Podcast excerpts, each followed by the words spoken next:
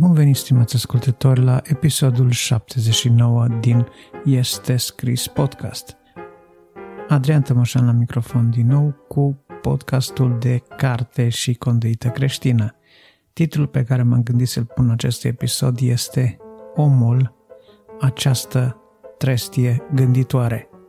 M-a inspirat la acest titlu o carte pe care am citit-o săptămâna aceasta și care am să vă prezint, de altfel, la rubrica de carte, o carte numită Cugetări, scrisă de Blaise Pascal.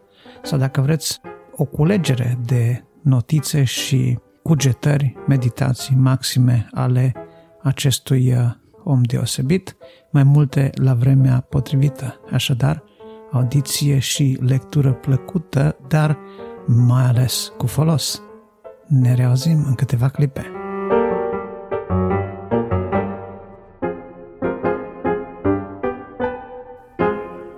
Așa cum spuneam la acest titlu, Omul, această trestie gânditoare, m-a inspirat o expresie pe care se pare că a folosit-o Blaise Pascal în una din scrierile sale. Mi s-a părut că e foarte sugestivă, foarte ilustrativă această expresie referitor la soarta omului. Omul este ca o trestie din câteva puncte de vedere, are nevoie să stea drept, deși adesea este în bătaia vântului, se clatină, iar această clătinare adesea este cauzată de gândire, de ceea ce gândește. Îmi aduc aminte că în Noul Testament avem o avertizare care ne spune să nu vă lăsați târâți de orice val de învățătură, să nu vă lăsați abătuți, mișcați, ci să fim tari în credința noastră, să fim în stare să dăm socoteală celor ce cer socoteală de credința noastră de asemenea. Iată, prin urmare, că această trestie gânditoare care este omul, până la urma urmii,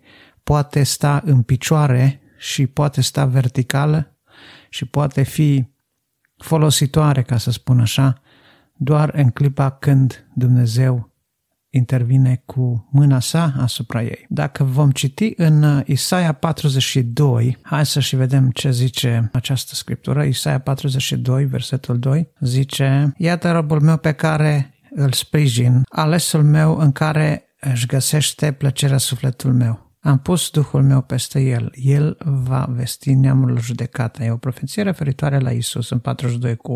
El nu va striga, nu va face să îi se audă glasul, nu își va ridica glasul, iar 43:3 zice: Trestia frântă el nu va zdrobi și mucul care arde încă nu-l va zdrobi, va rosti judecata după adevăr. O trestie frântă, dacă vreți, este omul zdrobit de viață, zdrobit de necaz, zdrobit de incertitudine când necazul și lipsa de sens îl lovește în plin. Când omul este lovit în plin de necaz, apare incertitudinea, apare nesiguranța, apare disperarea, apare tendința de a ridica ochii spre cer și pumnul către cer, de a începe cu șirul nesfârșit de ce, Doamne? Ei, în aceste momente este nevoie de o garanție, este nevoie de un ajutor, este nevoie de o intervenție, este nevoie de izbăvire. Iar garanția care avem este că Iisus, Fiul lui Dumnezeu, Cel care a fost trimis în lume să vestească dreptatea după adevăr, adică Dumnezeu nu este părtinitor atunci când face dreptate, când instaurează neprihănirea, curăția, el nu poate fi părtinitor, nu poate fi arbitrar, nu poate fi haotic. Prin urmare, dreptatea sa făcută după adevăr, el însuși fiind adevărul cu altele,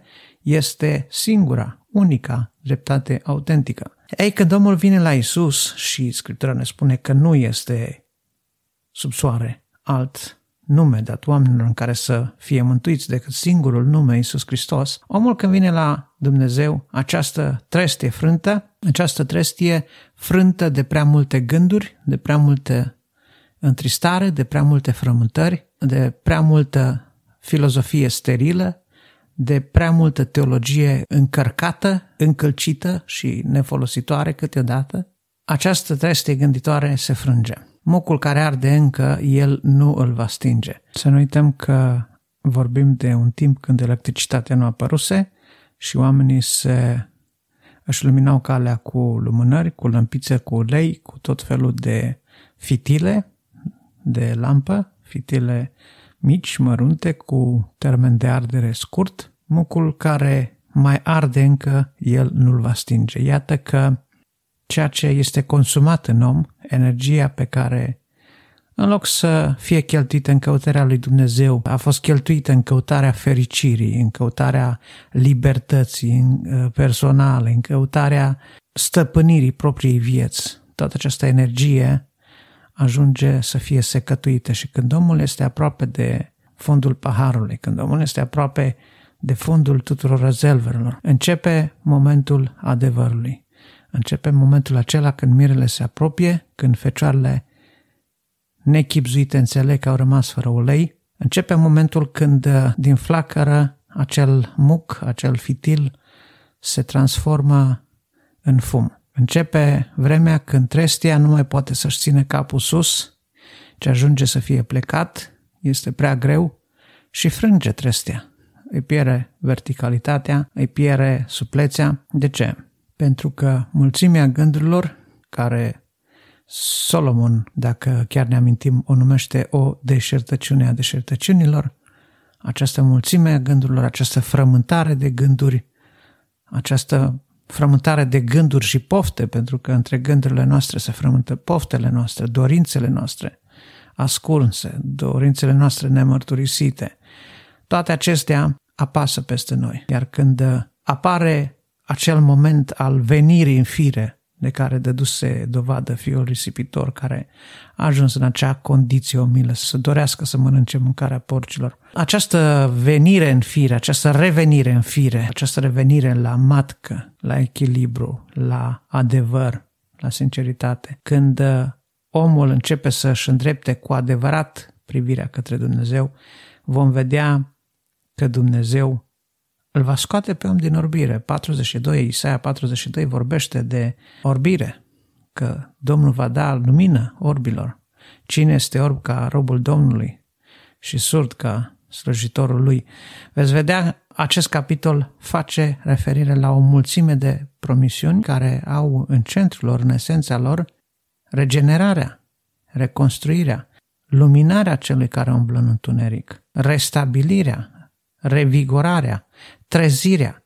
Acestea sunt elementele care sunt aici relatate în Isaia 42. Dacă ne ducem însă în Evrei, capitolul 3 de data aceasta, de fapt în capitolul 2, dacă ne uităm, în prima instanță ni se spune ce este omul.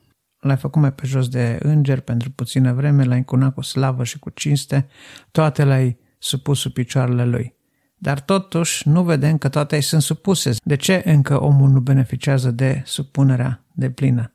Nu beneficiază de supunerea deplină pentru că omul, atâta vreme cât este supus slăbiciunii, incertitudinii aduse de păcat, nu poate să-și exercite pe deplin și la modul corect autoritatea dată de Dumnezeul lui. Autoritatea pentru care omul a fost creat să fie exercitată. Și atunci Dumnezeu a găsit cu cale să zdrobească prin suferință pe căpetenia mântuirilor, adică pe Iisus, și prin zdrobirea lui Iisus, noi să fim eliberați de această slăbiciune, de această nesiguranță, lipsă de încredere care a adus-o păcatul prin neascultare, prin necredință. Scriptura ne avertizează să fim cu luarea aminte că dacă ei care timp de 40 de ani l-au ispitit pe Dumnezeu, necrezându-l nici azi, nici mâine, nici anul acesta, nici anul viitor, an după an, 40 de ani l-au ispitit pe Dumnezeu necrezând în promisiunile Lui. Și știți ce?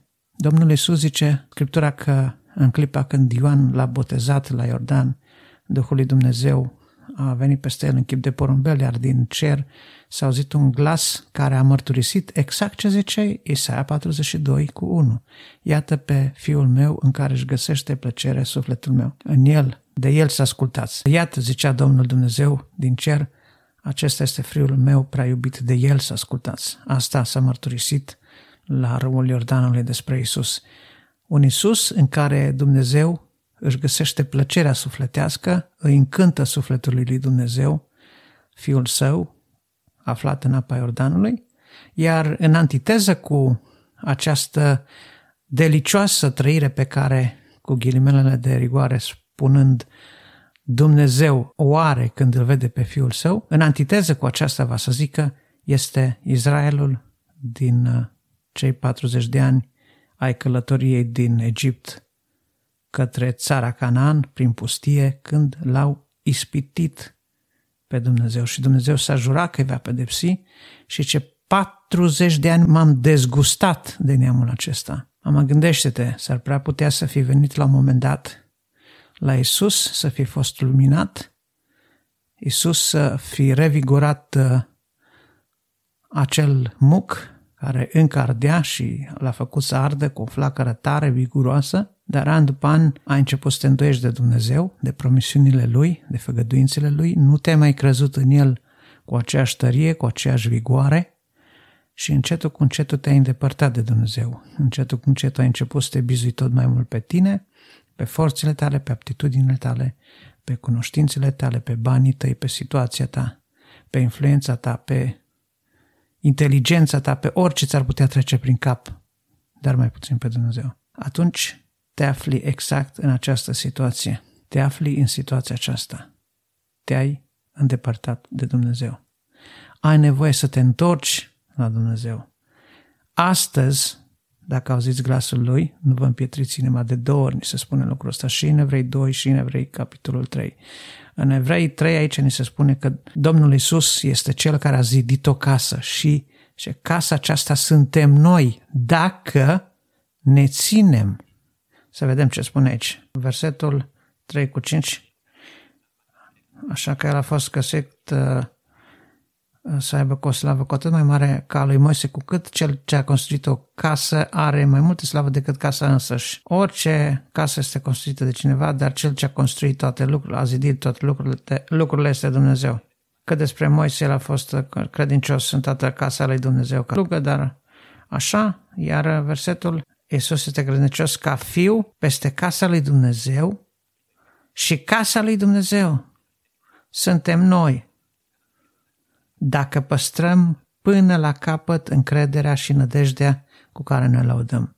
Iată, dacă vrei să fii casa lui Dumnezeu, templul lui Dumnezeu în care să locuiască Dumnezeu prin Iisus Hristos, lucrul ăsta se poate întâmpla doar dacă păstrezi nezguduită încrederea în promisiunile, în făgăduințele pe care Dumnezeu ți le-a făcut. De aceea, versetul 7, dacă auziți glasul lui, nu vă împietriți inima ca în ziua ispitirii în pustie, ca în ziua răzvrătirii, ca în ziua ispitirii în pustie, unde părinții voștri m-au ispitit și m-au pus la încercare și au văzut lucrările mele timp de 40 de ani. Au primit apă din stâncă, au primit mană, au primit călăuzire și tot n-a fost îndeajuns. Au auzit pe Dumnezeu vorbind de pe munte și ei totdeauna se rătăcesc în inimile lor.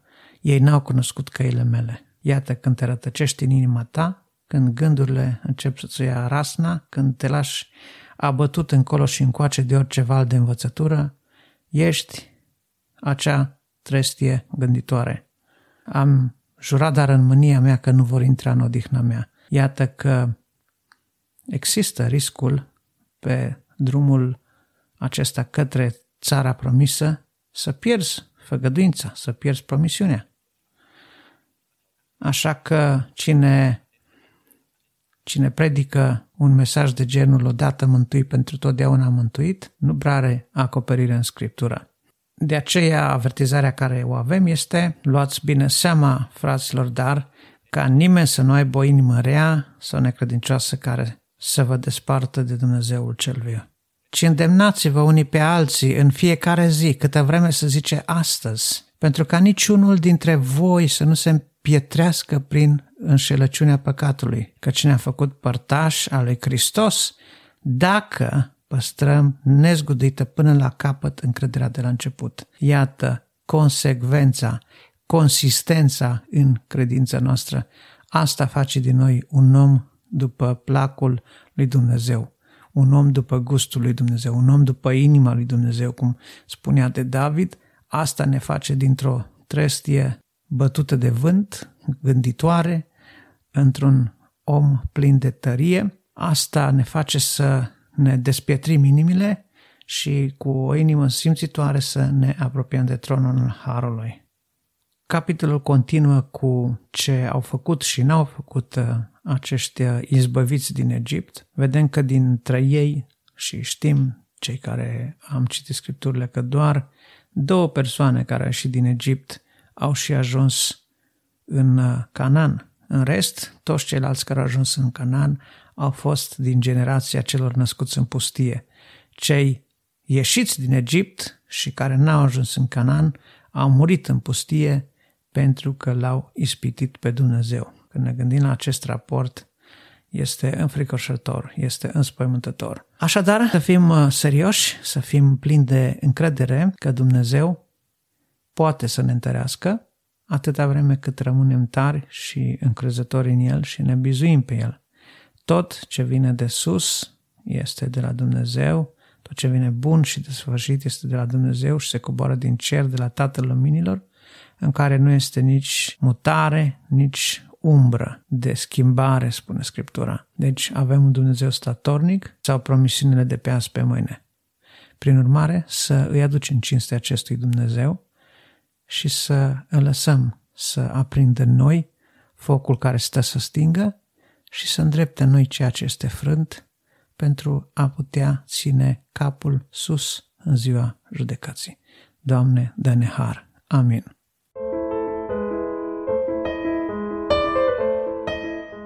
File de carte. În rubrica File de carte de astăzi, după cum v-am promis, voi vorbi puțin de cartea Cugetări de Blaise Pascal. Pascal a fost un matematician, fizician, gânditor, creștin, filozof, scriitor de asemenea. A trăit în secolul XVII, o viață destul de scurtă, dar extrem de prolifică din punct de vedere al cercetării și al științei. Este unul dintre cei care, prin mintea sa ascuțită, a adus o enormă contribuție umanității. Este cel care a inventat primul calculator mecanic. Teoriile sale referitoare la viața socioeconomică aveau să fie fundamente pentru ceea ce este economia și societatea modernă astăzi. Pascal avea o minte sclipitoare, avea o memorie foarte bună, de vreme ce putea să își educe memoria să memoreze ceea ce dorește să memoreze și să scoate complet din ea orice lucru nesemnificativ. Prin urmare, fiind un fenomen încă din tinerețe, studiind geometria, studiind matematicile, limbile care se studiau în acea vreme, latina, greaca, bineînțeles, și-a primit o educație sub supravegherea tatălui său, care era judecător, ajunge să se convertească la creștinism și să scrie o serie de meditații, aforisme, maxime. Probabil că este unul dintre cei mai citați autori, pentru că maximele lui sunt de o simplitate dezarmantă, sunt pe înțelesul tuturor, sunt scurte, dar pline de miez, de substanță și, prin urmare, de aceea a ajuns să fie unul dintre cei mai citați autori. Cartea aceasta, Cugetări, pe care vi-o propun spre lectură, este o compilare a unor materiale pe care Pascal le-a strâns în ultima perioadă a vieții sale, multe notițe, multe foi volante, multe idei scrise în fugă. De fapt, în primă instanță, nu cred că el ar fi vrut să scrie o carte cap-coadă, însă pentru că ultimii ani de viață au fost marcați de suferințe teribile, avea migrene adânci, se temea că ar putea uita lucruri sau idei, concluzii la care a ajuns la un moment dat. A început să își facă aceste notițe sau să le spună și să roage pe alții să le noteze și astfel se face că o întreagă colecție a fost oarecum adunată la oaltă și organizată într-un stil inedit. Nu toate par să aibă o legătură strânsă una cu alta și modul în care materialul este organizat nu a fost unul pe care Pascal să îl fi recomandat sau avizat, ci este o lucrare a urmașilor săi și a celor care s-au îngrijit de materialele scrise de acesta imediat după moartea sa. Sora sa ajunge să publice aceste materiale. Cartea începe, de fapt, în prima parte și cu o scurtă trecere în revistă a primei părți a vieții lui Pascal și o mărturie a surorii sale legate de geniul care a fost Blaise Pascal. De ce am hotărât să vă propun această carte? Pentru că Pascal ajunge să trăiască o viață creștină de excepție, o viață de sobrietate, o viață de sinceritate, o viață marcată de sărăcie la un moment dat, pentru că a înțeles una dintre cele mai importante, dar în același timp cel mai greu de aplicat, învățătura Mântuitorului Iisus: să faci parte săracului din bunul tău și să porți grijă celui nenorocit. Pascal spunea că iubește bogățiile atâta vreme cât ele pot fi împărțite la săraci. Mai multe despre maximele sale, despre modul său de gândire, despre logica și raționamentele sale în privința apologeticii creștine, de asemenea, atât de bine structurate și gândite, imposibil de contracarat, vă las pe dumneavoastră să le găsiți în carte. Este o carte pe care trebuie să o citească orice student la teologie, orice persoană pasionată de apologetică, de filozofie chiar, și orice persoană pasionată să citească o biografie de excepție. Am învățat multe despre Pascal din această carte, prin prisma maximelor sale, prin prisma celor care alții le-au spus despre el, și este un om care de departe este și a fost și va rămâne pentru multă vreme model de viață pentru mulți. Lectură plăcută vă doresc și, ca de obicei, vă aștept păreri, opinii la datele pe care le știți, sugestii de asemenea, de ce nu? Lectură plăcută și cu mult folos. Fiți binecuvântați!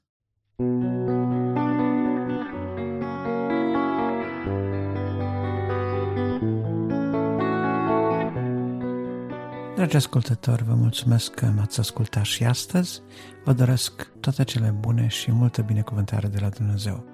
Dacă apreciați munca depusă în acest podcast și dacă credeți că acest mesaj poate fi de impact și pentru alți oameni, atunci nu ezitați să dați acest episod de podcast mai departe. Faceți share, asta va însemna foarte mult pentru mine, pe rețele de socializare, prin e-mail, ascultați-l direct pe dispozitivele dumneavoastră, oriunde ați fi, fie că e vorba de telefon, de computer, la bordul mașinii sau în căști în timp ce faceți gimnastică. Ascultați aceste episoade și dați-le mai departe. Este un lucru mic care poate avea un impact mare pentru foarte multă lume care ar putea asculta Cuvântul lui Dumnezeu. Nu uitați, podcastul poate fi găsit în toate aplicațiile majore de podcast printr-o căutare simplă, fie în aplicația podcast din iPhone, fie în Google Podcast pe Android sau chiar pe web, la adresa de web www.estescris.ro. Încă o dată vă mulțumesc că m-ați ascultat și vă aștept data viitoare!